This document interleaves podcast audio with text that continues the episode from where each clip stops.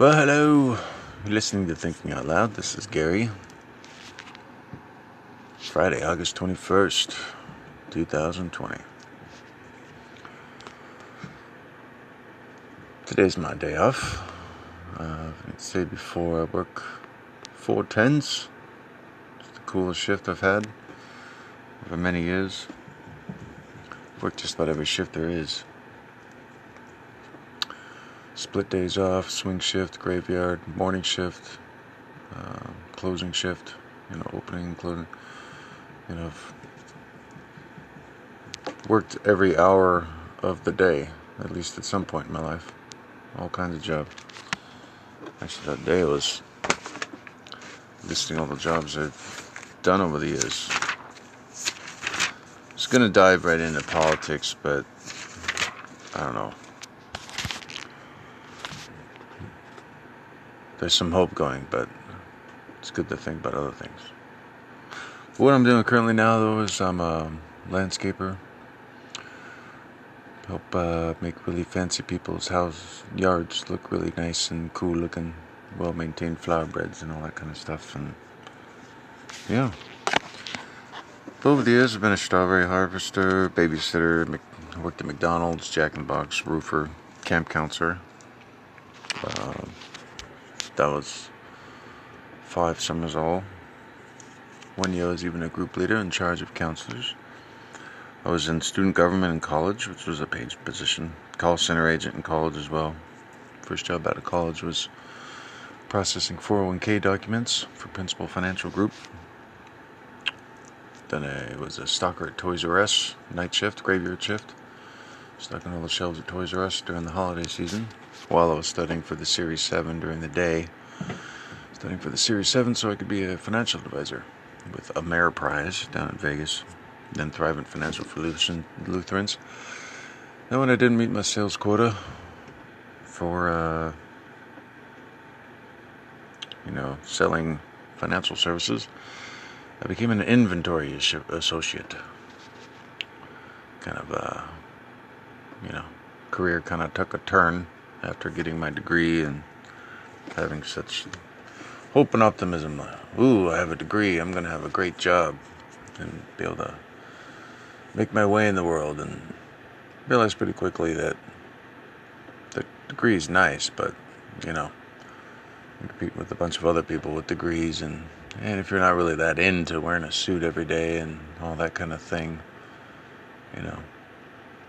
But you know, so I was not too within a few years of graduating from college. I realized that the degree I had was just not something I was really all that interested in, at least not in the, I guess in the standard certain terms.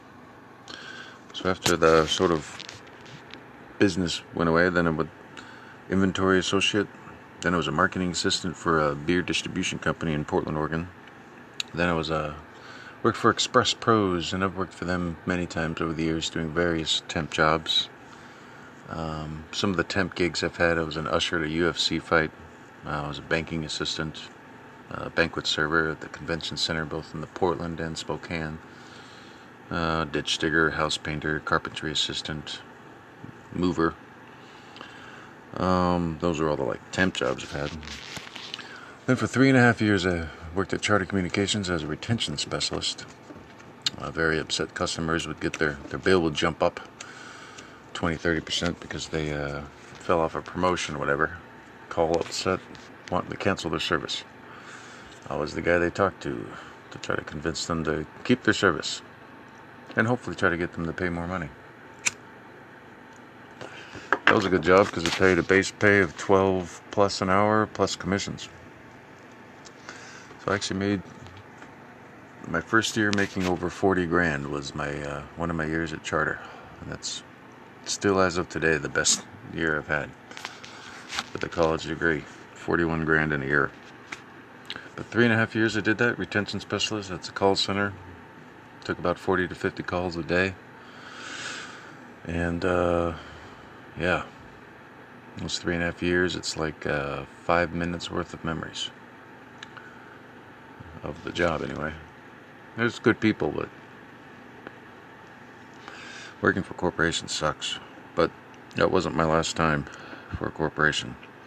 I was also a, a recruiter with ITT Tech before they went bankrupt. I worked for them in Spokane. I was a line cook at a couple different places. And then uh, I was a sales account executive too with Comcast back in Portland. That was an inbound call center. And people call the because they see some cool ad or something, and just like that, you know, they, they saw the ad and like, hey, I want to get service, and that was the guy they talked to. Try to upgrade him into the triple play and all that shit. And then for a year, I grew cannabis at a licensed uh, cannabis grow in Washington State. That was a good job.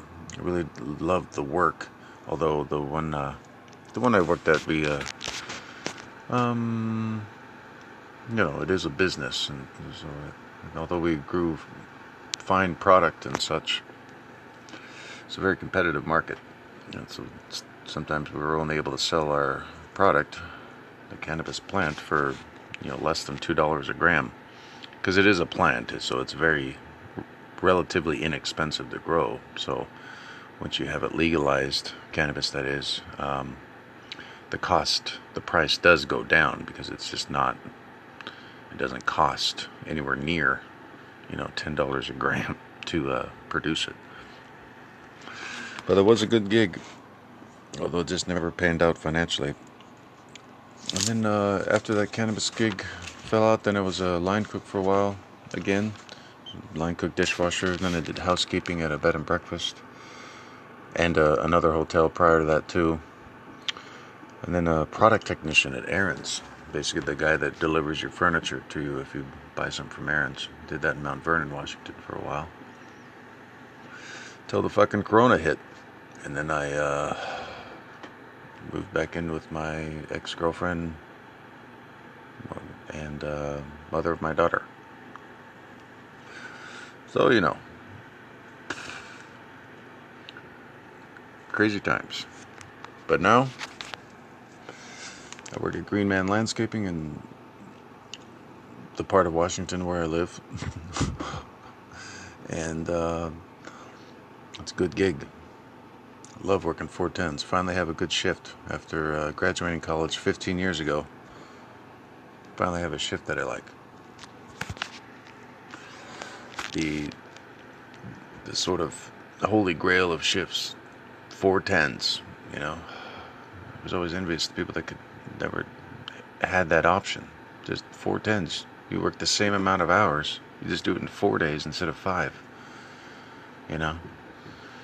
It makes. Because once you get into a flow of it, the 10 hour day is basically feels the same as an 8 hour day, really. Especially once you take good care of yourself and stuff. But then you get three a three day weekend every single week. It's awesome. You know? I don't understand why more corporations don't do it that way. Why is it? Who came up with this nine to five thing. You know, I work eight to six, Monday through Thursday, and then I get a three day weekend every week. I mean, yeah, you know, we work hard though. I mean, the days are tough, but uh, it's a good gig. Good people. Yeah, so I've been doing that for shit. I have no idea. Three months? Four months. It's a good sign with a gig if uh, can't really remember how long it's been. It means I'm getting into a good flow. So rainy season's coming up, but uh, got some rain gear and all that. So, but anyway, I guess that's all. All that is just a preface, you know, more round out idea of if you're listening to this, the voice that's who I am, you know, like where I'm from. Just a regular working class dude, you know, was born um, on a Navy base. It's actually the final command post of uh, John McCain. Although my parents never knew him, they, they did, did see him often because they was he was their senior commanding officer because they were enlisted at that base at the time. Um, born there, but you know, kind of early years were in a trailer park, then base housing. When I was like 10, my parents bought a bought land and then had a house built on it and moved into it when I was like 11 or so. you know, and then, but you know, parents are divorced, so I grew up mostly with my mom and stepdad. But you know, just regular dude, not. Uh, you know, certainly not not from wealth or anything like that. But uh, that's sort of the experience of what it means to be an American, how it's so different for so many different. Everyone's experience is different, and then how you know a lot of times in the news and the political parties and stuff they try to define what the existence is like, and a lot of times their definition is so counter to what the reality is. You know, my experience is that living in America has been uh, been a lot of hope and stuff. Sure, there's been a lot of inspiration. There's been a lot of inspiring people to look up to. It's also been a grind. It's uh, it's tough to make it in this country, and there's a lot of people that slip through the cracks. Uh, there's a lot of people that get left behind. Um, there's a lot of big, massive entities that have huge, vast control and and can just gobble up massive amounts of resources, and then there's just not much left for the masses. It's tough to make it, and uh, there's a lot of preaching on the TV to us that like, oh, you, know, you just have to work hard and stuff, and it's like, well, it's a little bit more than that. You know, there's there's systematic pressure putting down on you, and I'm a white guy. I think I think that's where like some white people get accept, get offended when they hear the term white privilege. The reason is I think is because their lives suck in many cases. They're not that great. So the idea of them being being privileged is, is crazy to them. Not understanding, of course, that as shitty as your life may be as a, like a poor white person, if you're a poor minority, there's extra, even even more burden put on you, even more stress and tension put on you on a day-to-day basis, just simply because of what you look like. And so, you know, seeing that throughout my days too, the things that you know your fellow workers have to go through, what people have to just do to try to survive in this country, it's it's tough for a lot of people. There's you know there's the, the few small groups of people that just hoard money. You know, massive, massive, massive amounts of money. You know, you, you take a small sliver of it, and you could build a school with it, and, and a hospital, and you know, a wide variety of other public services you know, in many different places, and you would just be taking a small portion of one person's estate which would have virtually zero effect on their way of life. I mean, that's how much money is concentrated at the top. You know, it's massive, massive amounts. Um, you know, if if I, all the work I had done, if there's just better distribution of wealth, I mean, it's just more efficient use of resources, better planning of communities and stuff. I think it's uh, just make things run a lot smoother. So I guess all my background and stuff kind of leads me to what I was gonna mainly talk about today. The upcoming choice in a few months here. Because basically, uh, although there are more than just two people running for president of the United States, we're presented with two. And so those are the two options I'm going to kind of focus on. Even though there are others, uh, we're really just presented two. And even though many of the other options that are running are fairly similar, and at least in policy, to like the sort of overarching policy goals of, of the two main options, um, they're they're just not as well funded, and therefore they just don't get as much exposure on the on the TV, on the media and stuff. But the two main options 2020 still are Republican or Democrat. And just to review, the Republican Party is the organization that protects the interests of the wealthy. That, that, that's what that organization is. Um, they, through various marketing and rhetoric and you know, media outlets and stuff, they, they present themselves as something that's beyond just that. Republican Party presents itself as the organization of uh, you know, Christian values, family values, um, individual freedom, small government, balanced budget, um, and you know gun rights and things like that. Uh, none of those things are their primary objective. Uh, those things are just things to say to regular people, non-wealthy people, to try and convince those people to vote Republican, which is the organization that protects the interests of the wealthy.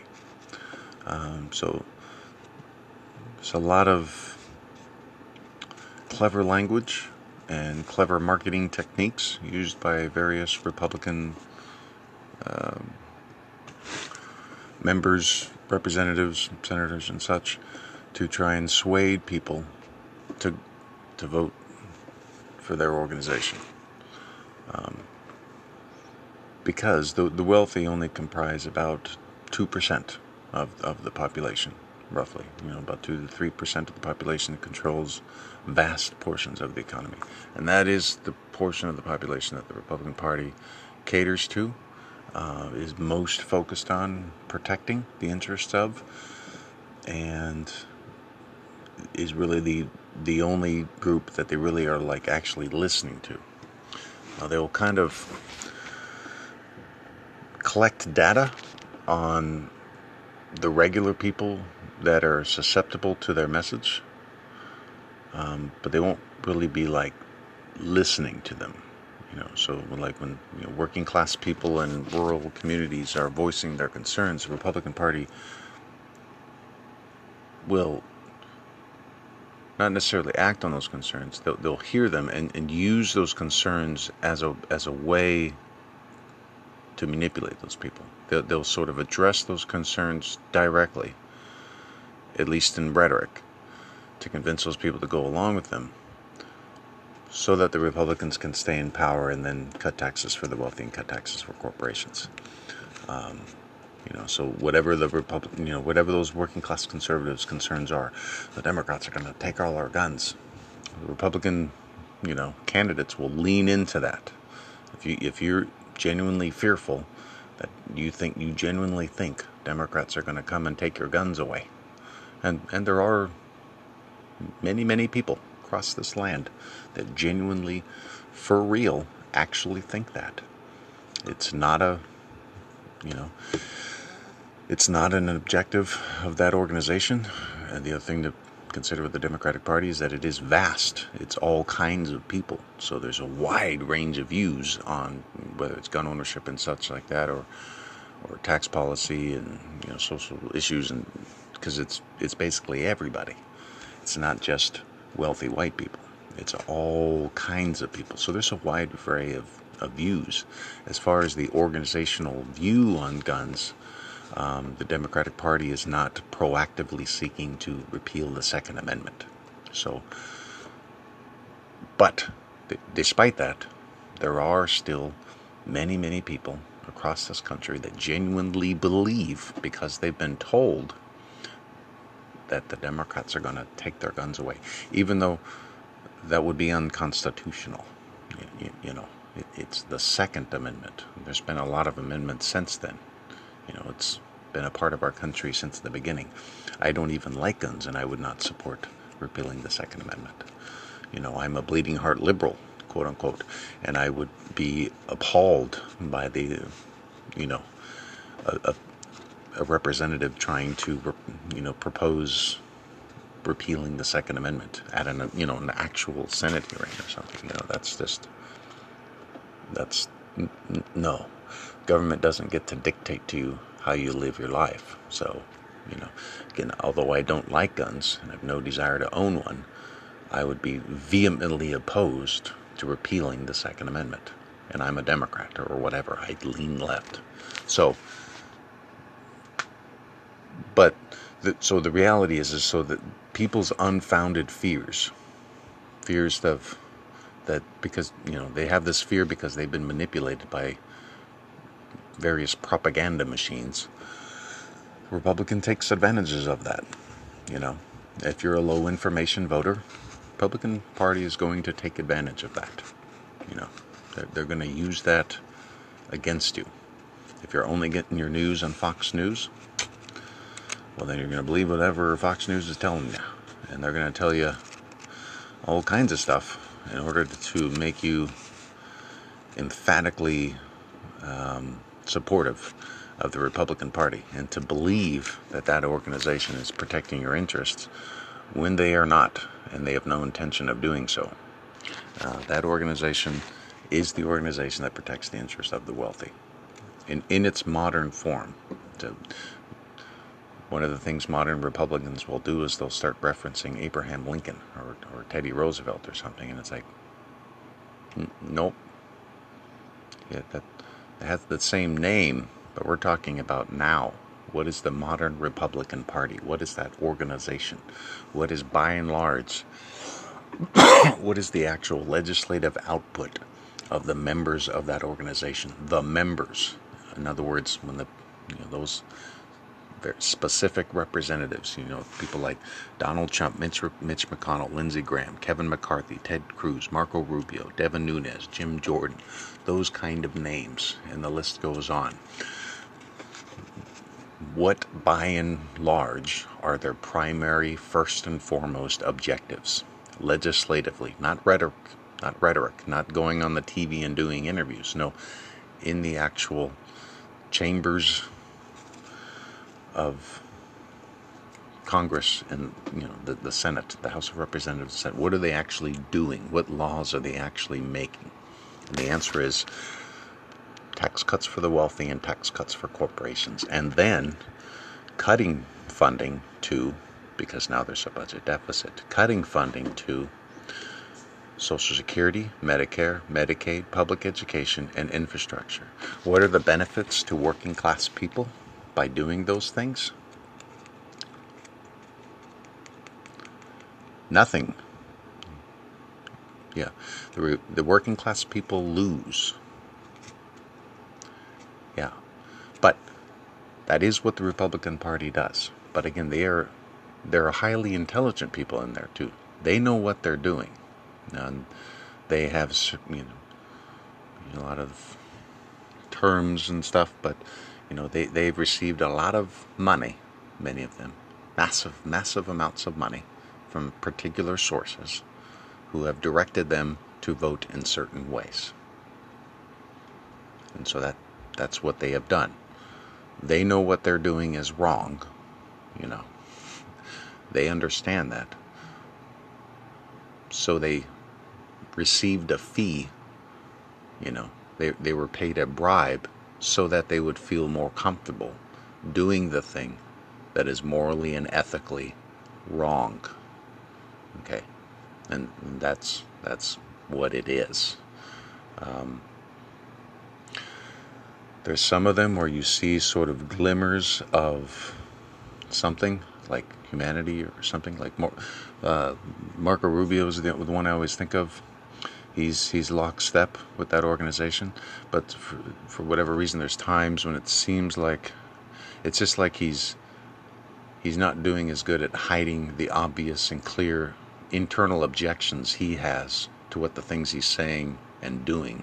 You know, it's like you can almost see it in his body language that he knows that you know what, he's supporting or what he's saying here is wrong but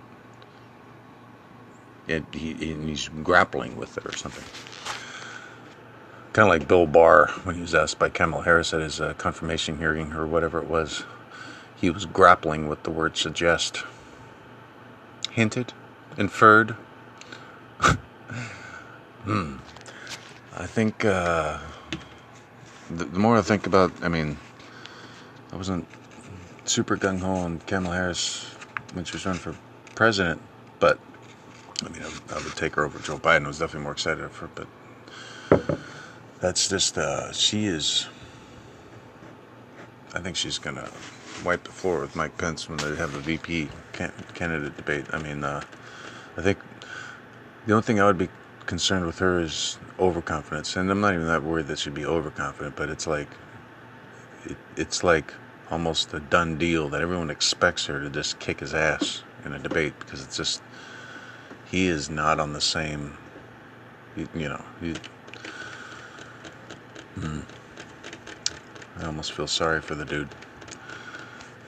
It's funny seeing a very powerful, wealthy white men get all squeamish and squirrely, being asked straightforward, blunt questions by a strong, powerful black woman who is now, hopefully, uh, going to become the vice president here pretty soon. It's just reassuring to have a just a young in prime of their career, focused, alpha, intelligent, energetic, focused, you know, just driven person that's in the VP chair, especially considering Joe Biden. It, he is past his prime, he's, but he's getting the, this final little capstone on a long career. He's a good dude. Um, I just think he's, you know, he's past his prime. But it's just reassuring knowing that, hey, we, we got the person in the wings is, is ready to go. You know, you, you don't have to. You know, we don't really have to get all squirrely about it. If people have a weirdness about Joe Biden being old or something, don't worry about it. His VP is in the prime of their career. They're they're ready to go. You know, if something happens to him, heaven forbid, she can step right in there. Yeah, we we could have a black woman as president of the United States of America. It's pretty awesome. We've come a long way. We've got a long ways to go, but it's just uh, inspiring. You know, we took a step back in 2016. There's something so inspiring about Barack Obama's story, and it was like it was like it was so inspiring that it like it, it jarred a lot of people or something. It's like it scared them. You know, yes, it that idea of perseverance and overcoming obstacles and stuff that these themes that we've been you know hearing throughout our lives it's like it's real. He's like he was, he was like a real life you know whatever like the rags to riches. Thrown into you know we use the term like broken home but it's like you know his parents weren't together. He, he had a he had a for lack of a better term he had a weird name Barack Hussein Obama. So he went by Barry when he was younger because you know, this is America, and there's a lot of racist, judgmental people. You have a name like Barack, and your mom's a hippie white lady, and your dad's uh, from Kenya, and you live in Hawaii. Uh, I, I, think probably living in Hawaii was probably, I don't know. I, I, bet that was probably a little bit better for him than other parts of the country. I think if he was living in, uh, you know, Arkansas or something, probably would have been a little rougher. But uh, I think something about the island vibe probably did well. But I'm sure it's still pretty awkward, and then he probably had a fair amount of shit to deal with uh, living in New York, going to Columbia University. Um, you know, but he was born to. It wasn't anything resembling affluence. He had an unusual name. Um, at least in America. It's not not that unusual in other parts of the world, but um, at least what we consider different or whatever. But he just worked continuously. He, he was goal oriented and driven, and uh, nothing was just handed to him. He, he, he didn't just get to go to Harvard because you know his daddy gave a bunch of money to the school or something. He got into Harvard because he studied hard and he worked hard and he got into Harvard even though he was from humble means and not the sort of classic, um, you know, two and a half kid and house in the garage, per- perfect little family thing. You know, his parents were separated and his mom was kind of a free spirit or whatever, and so wasn't always around. Was lived, raised by his grandparents at times and stuff. And there's just something about that. And even with all the obstacles he had to overcome, he actually became state senator at a young age, even after losing initially. And then, you know, just getting, and then this yeah, it was just inspiring. But I think because of all that, inspired, there was so much hope, and there was so much. I think a lot of people forgot that there are three branches of government, and the president of the United States is only one guy. You know, so he can kind of So we did we did progress forward. We did move forward as a country. We did elevate ourselves a little bit under the Obama tenure.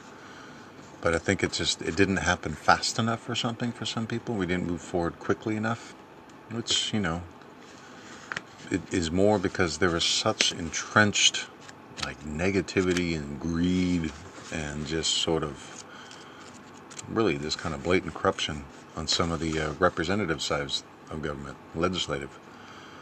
You know, namely the Republican Party. You know, Barack Obama had a big, ambitious goal to, uh, um, you know, universal health care. Republicans were against that. They didn't want universal health care. Why? Well, because then what, what's going to happen to the health insurance companies? You know, how those health insurance companies going to continue to pay their CEO $25 million a year if, you know, healthcare is free and it's just a right as a citizen. How, how is that CEO of the health insurance company going to survive? You know, if you don't have to pay out money every time you need health care. Goodness gracious. But that's really what the Republican Party was concerned with. Uh, they were concerned with you know, the salaries of the execs of health insurance companies, the stock price of health insurance companies. What are we going to do if health insurance companies in their current form are no longer viable or necessary or really have any real purpose whatsoever? Well, those, those companies would have to change. You know, they would have to modify, adapt. You know, they're huge organizations with massive capitalization. You know, they have massive amounts of money. You know, they can go in a different direction. They can still there's you can there's all plenty of things to insure. So, um, but you know that that's where the Republicans were. So they they were kind of fighting it tooth and nail from the get go, and that's why in the end what we got was better than nothing, but obviously wasn't ideal. Um, but no matter how well Barack Obama made, laid that out during that time too, saying, you know, this is not perfect. This is the foot in the door. It's more like a toenail in the door. It's just the beginnings of the beginnings of the beginnings. It's just, you know, the most basic of foundation some sort of basic kind of you know basic right to health care as a right you have the right to get healed at a place that does that and and people the people that work in hospitals many of them decided very young that that's what they wanted to do with their lives and they're very devoted to doing that uh, yes they should get paid a, a reasonable living, you know, more than just the living wage. And, you know, obviously, the higher the expertise, the more training you have to do, the more difficult and strenuous the type of medical service you provide, well, then that should increase accordingly, the, the pay and all that. But most of them don't do it because of the pay, they do it because they, they, they want to provide care to people. So, yeah, you, if you if you're a heart surgeon making say four hundred thousand dollars a year, I'm, I'm, sure that four hundred thousand, or even say two hundred fifty, three hundred thousand a year. I'm sure that's plenty to attract, you know, quote unquote quality talent, especially if there's certain like, you know, time off type stuff and all that kind of thing and, and whatever.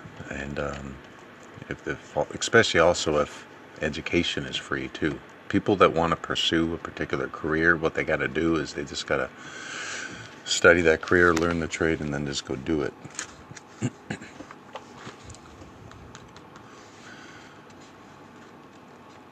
For me, uh, the reason I tend to vote Democrat usually is because, uh, well, the Republican Party's organization present, you know, protects the interests of the wealthy, so they're just not the organization that represents my interests at all.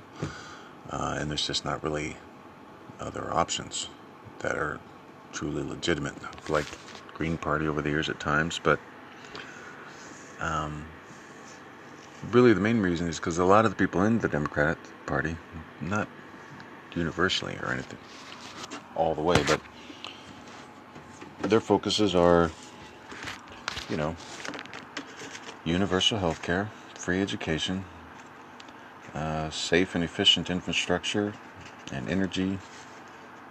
Uh, you know, a, a understanding of and action toward uh, the effects of human activity on climate change. A, a, more sort of big picture type thing, you know, uh, looking at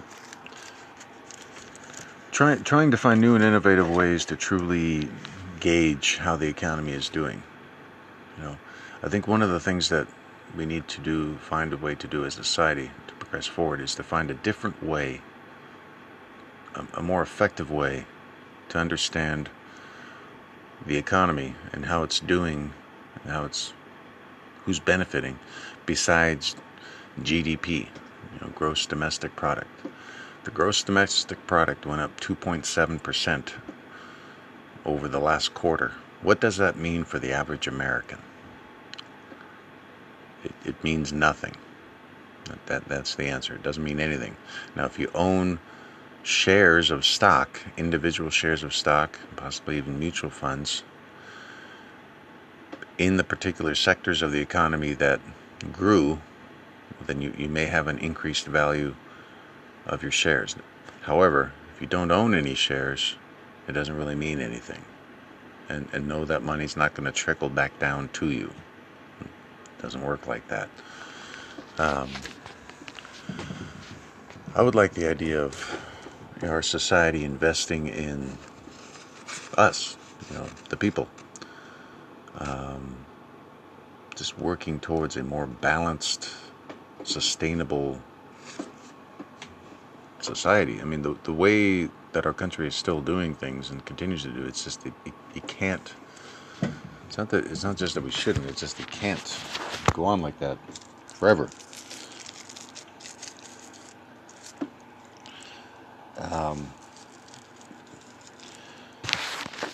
you know, I mean, like the clear cutting forests and stuff to put up new development and stuff, and just the deforestation and pollution, um, the releasing of fossil fuels, and just, we we cannot keep doing that. There's going to be a, a turning point here where it's just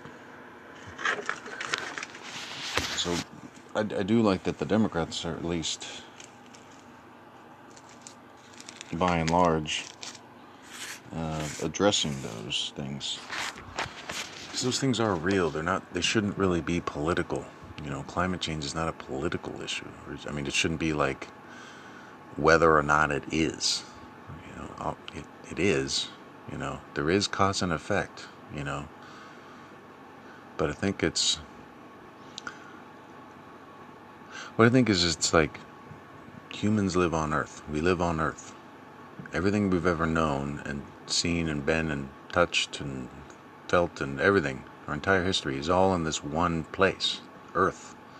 So the idea that I think it's just it's too much for some people to understand that we could be doing things to this big place, this one of a kind place that's in the middle of a vast, vast universe, that we could be doing things on a daily basis, worldwide that are causing damage that to what to this one of a kind place that we are killing it in effect you know or at a at a minimum doing things to this that are affecting it in a way to make it so that life is far more difficult. You know it, it, i think it's just too difficult for some people to understand because this planet is everything.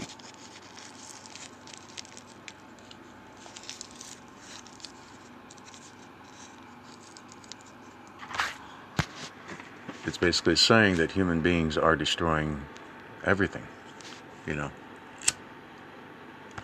But we're not literally destroying everything, but we are destroying everything that we have known.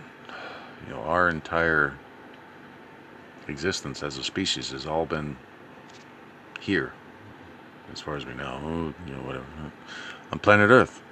Except for the, you know, basically a handful of people who have gotten to float around in space for a while or, you know, touch foot on the moon. Um, every single human being has all been here on Earth.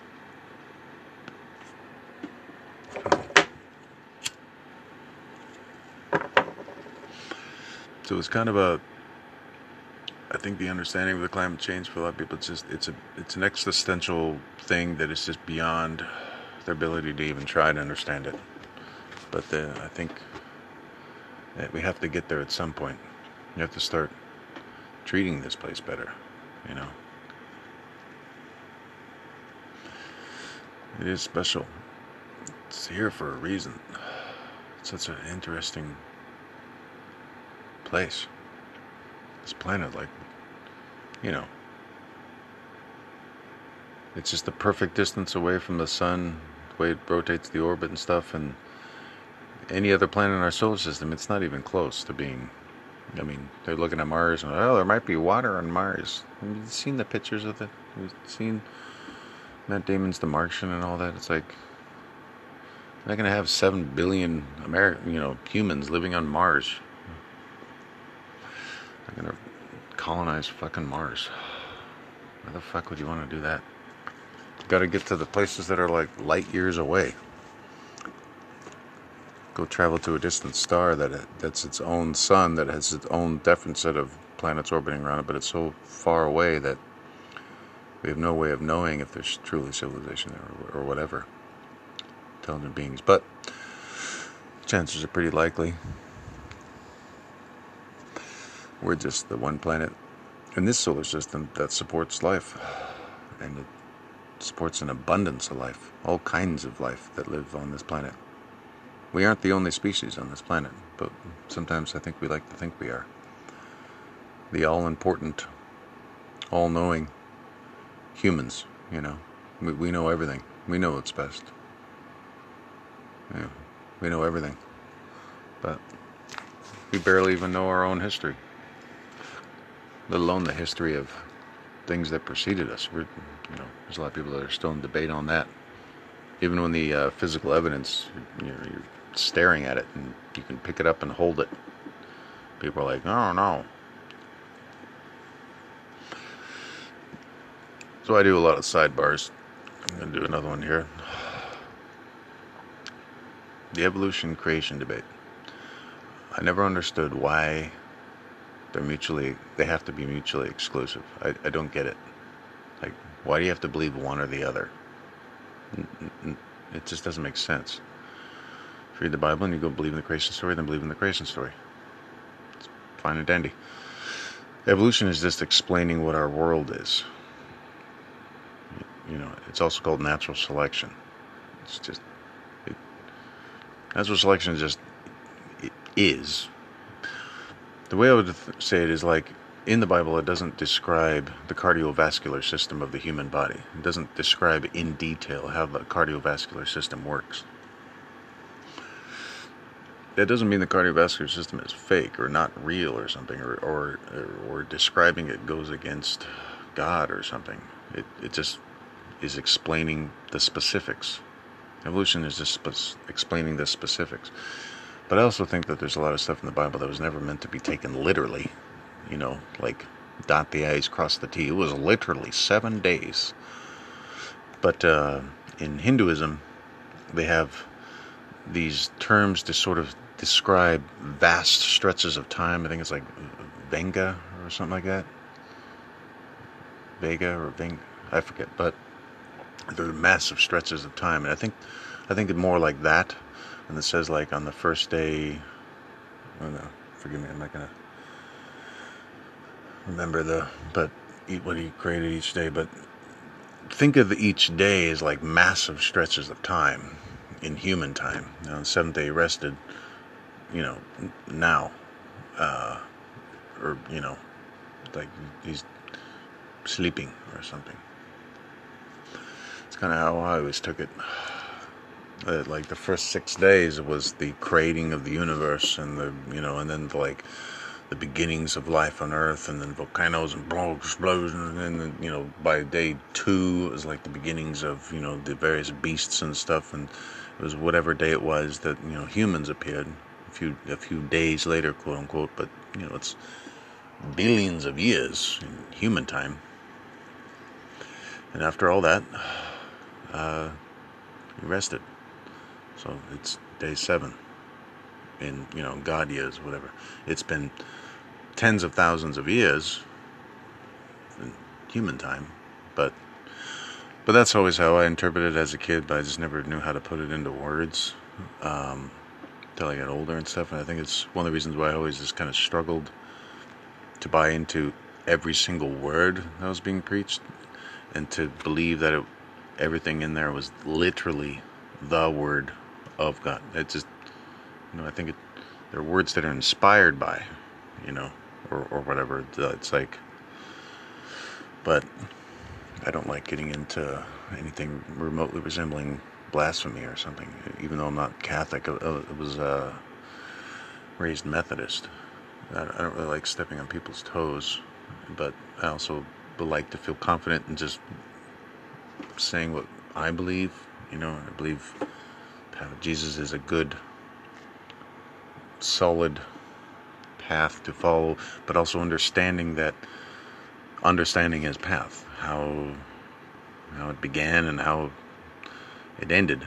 We don't know a whole massive amount about the middle, but you can kind of infer things, you know.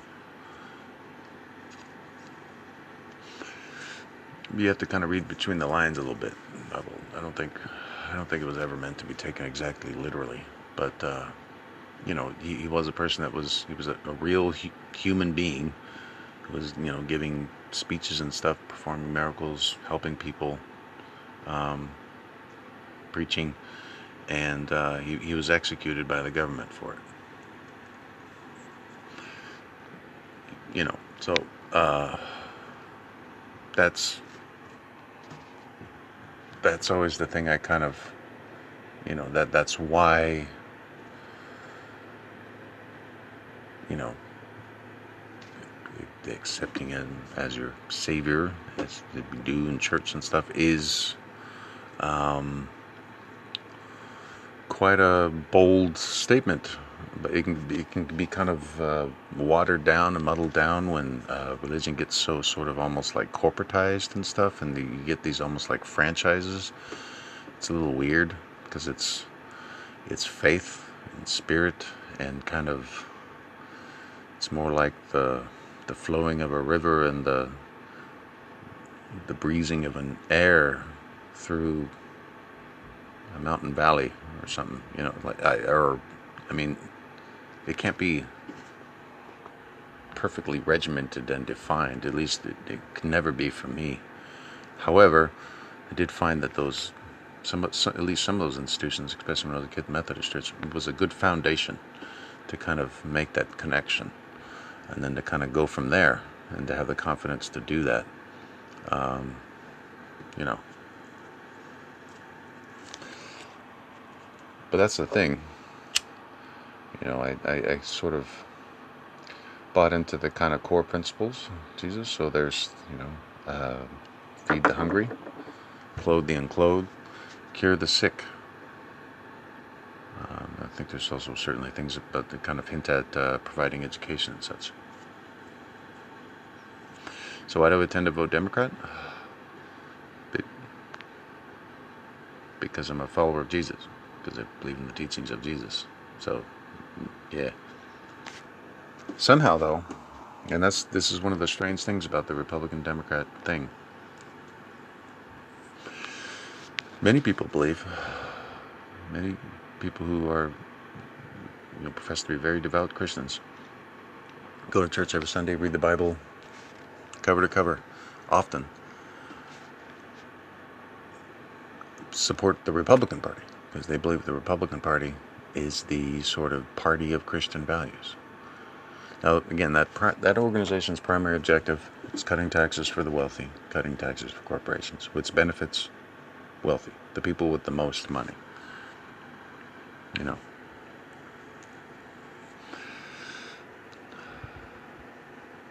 And then they cut programs that help feed people, help provide health care to people, and help people keep people safe. They cut funding to those. They would prefer those things to be covered by for profit entities. They don't want healthcare to be a right. They don't want it to be where if you get sick or hurt, you just go to the hospital, get healed, and then go on your way. They do not want that. They want you to have to pay out money. How much is your life worth? How much money do you have?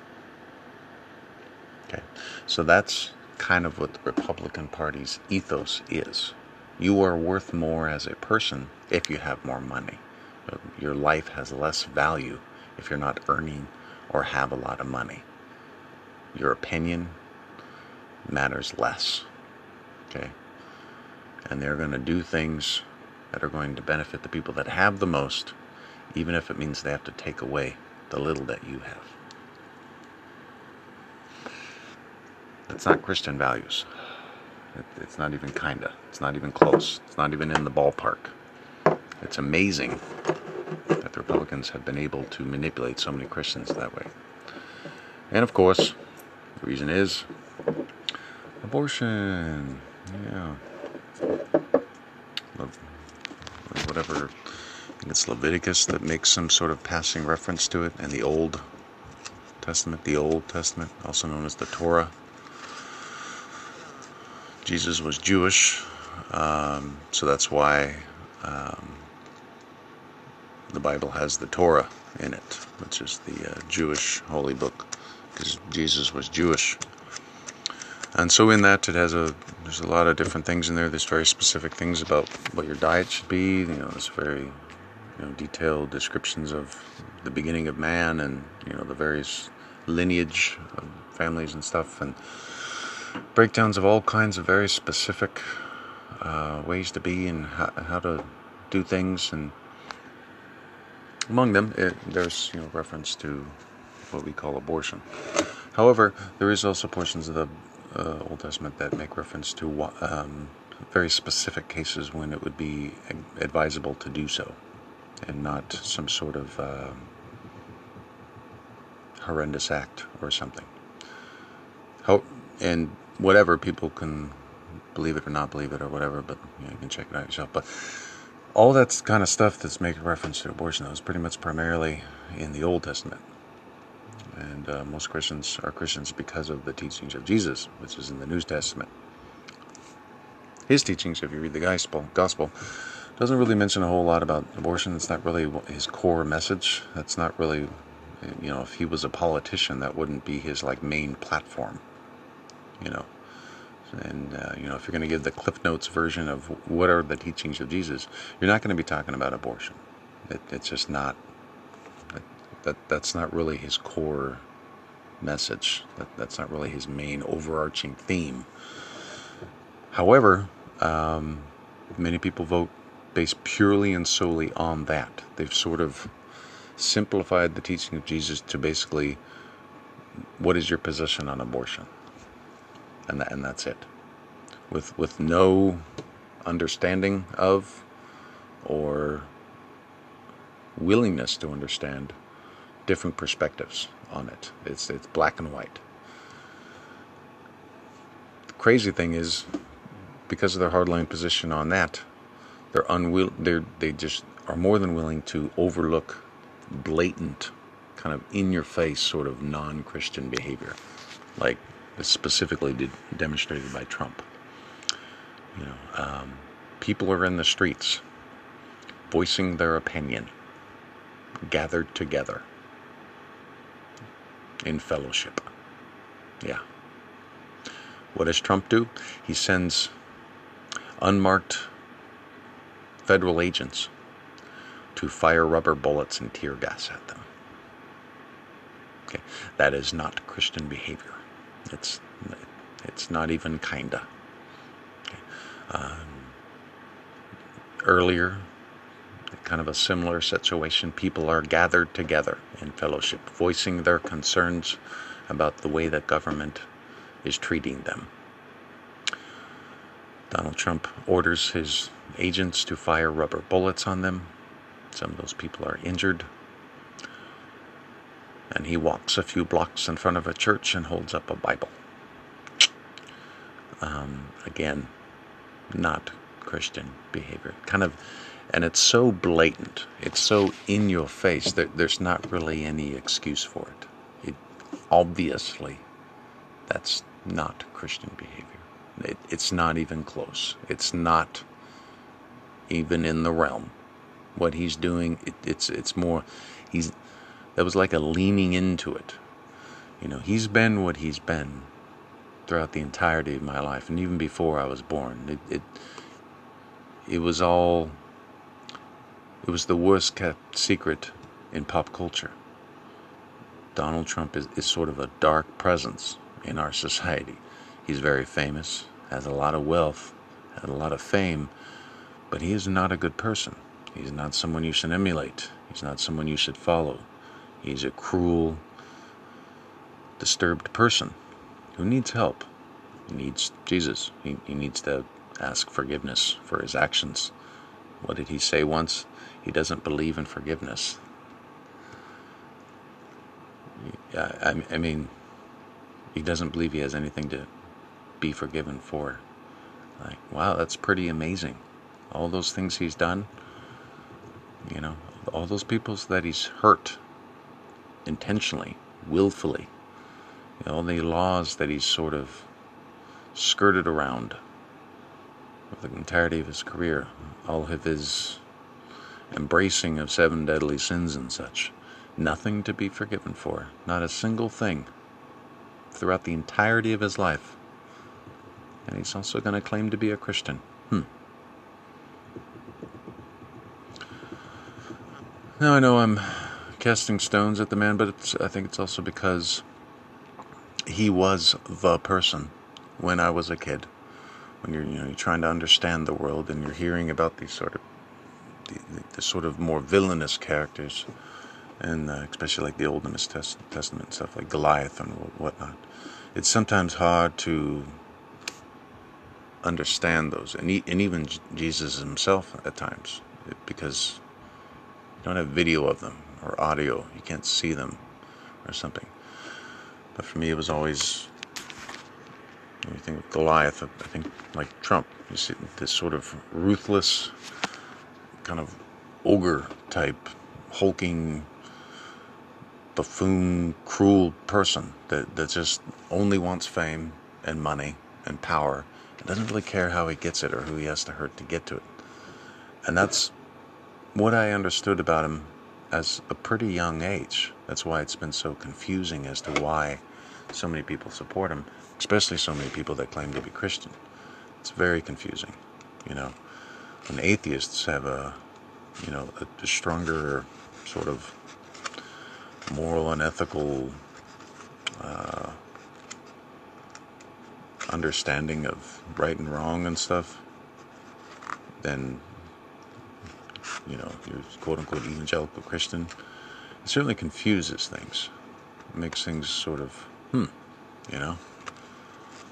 But it's, I mean, there's there's right and wrong. You know, that was kind of the whole point in going to church. You're supposed to learn the difference between right and wrong.